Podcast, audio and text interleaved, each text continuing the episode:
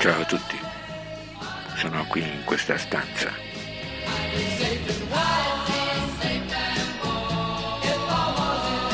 Sono sceso dal pulmino, ho preso la sacca di plastica, ho fatto rapidamente le quattro scale che mi separavano dalla mia stanza.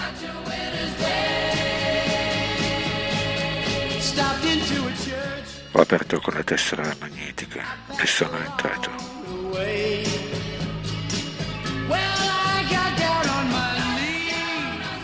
Ho chiuso le tende e ho spirciato fuori.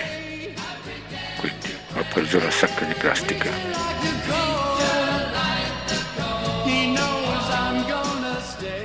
L'ho posata sul suo treppiede e poi l'ho aperta, zip.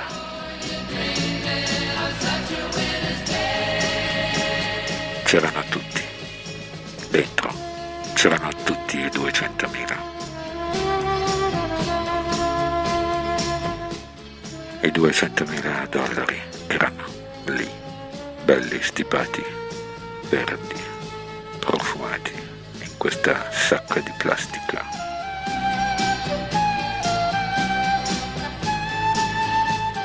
Mi sono sfilato la cappa dal giubbotto e l'ho messo sotto il letto, pronto per essere preso. Potranno prendere la cappa, non prenderanno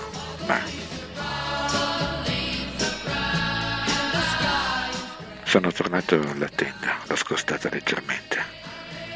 Fuori le luci lampeggianti e intermittenti delle auto della polizia che girano in tondo come tanti avvoltoi sulla loro preda.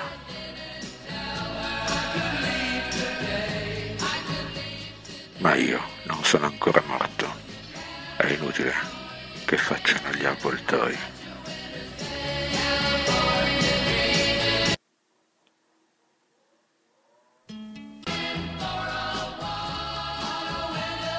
C'è odore di frutta, di zucchero che si sparge nell'aria e intanto quelle luci fuori squarciano la notte e mi impediscono di vedere le stelle.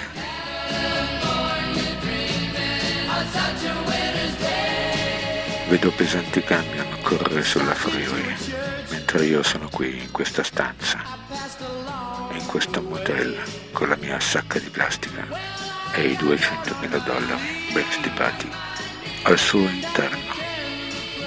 Accarezzo l'acciaio nero lucido del mio K.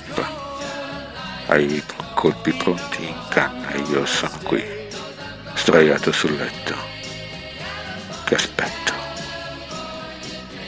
Ho sempre aspettato, ma questo è il momento.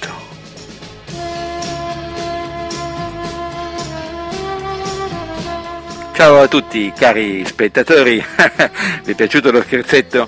Beh, insomma, quando ho messo piede in questo motel mi sono venuti in mente tutti i libri che ho letto sulle storie criminali negli Stati Uniti. E in particolare il maestro di tutte le storie criminali, il grande Edward Bunker, che le ha scritte queste storie perché le ha vissute sulla sua pelle entrando e uscendo di galera e trovandosi molto spesso in un motel tra una rapina e l'altra, quante volte avrà vissuto situazioni di questo genere realmente che poi noi abbiamo gustato nei suoi romanzi. Ma possiamo citare tanti altri autori e soprattutto tanti film perché quello del motel americano è uno stereotipo degli Stati Uniti ed è anche uno stereotipo delle, del crimine, della storia del crimine. Ebbene, è proprio così, è esattamente questo, questo tipo di motel, piscinetta fuori, la freeway, i camion che passano, le tende che si possono scostare e dalle quali si può vedere la strada e non ultimo i fiori. Un bel balcone, un davanzale con tanti bei fiori rossi. E indovinate un po' chi c'è al bancone ad aspettare nell'ufficio alla reception? Beh, ci sono dei latinos.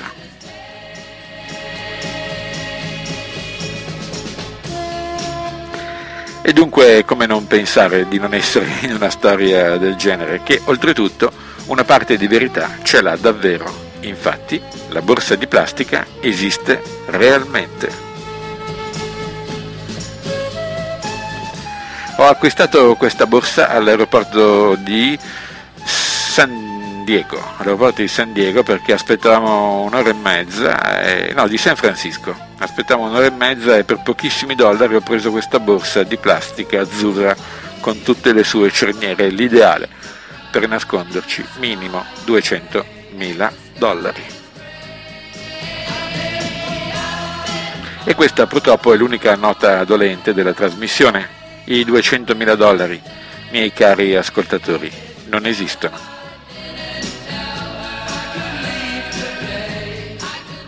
Ma come dice questa canzone, si può sempre sognare. Sognare non fa male a nessuno. Siamo in California dunque, perché non sognare?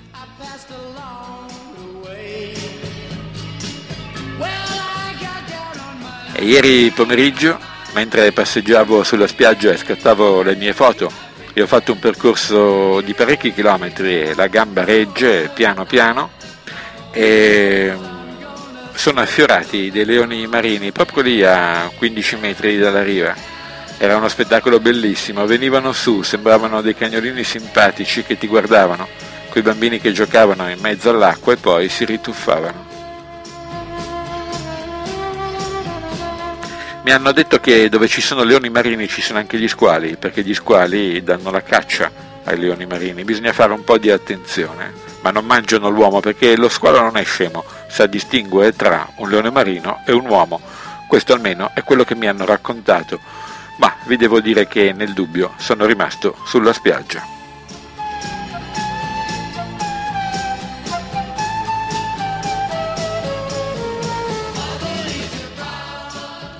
Finire la propria vita in una sparatoria per eh, un bottino è un conto, essere mangiato dagli squali è un altro.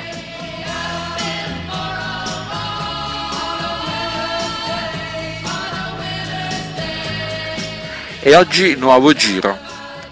Nuovo giro, eh, questa volta andiamo a vedere alcuni quartieri tipici e caratteristici dove John Steinbeck ha ambientato i suoi romanzi e in particolare sarà il fulcro del giro questo pomeriggio Canary Row per questo fantastico, bellissimo, stupendo e incredibile romanzo che io ho letto da ragazzo, riletto da adulto e faccio leggere ogni tanto ai miei studenti che si intitola Vicolo Canary.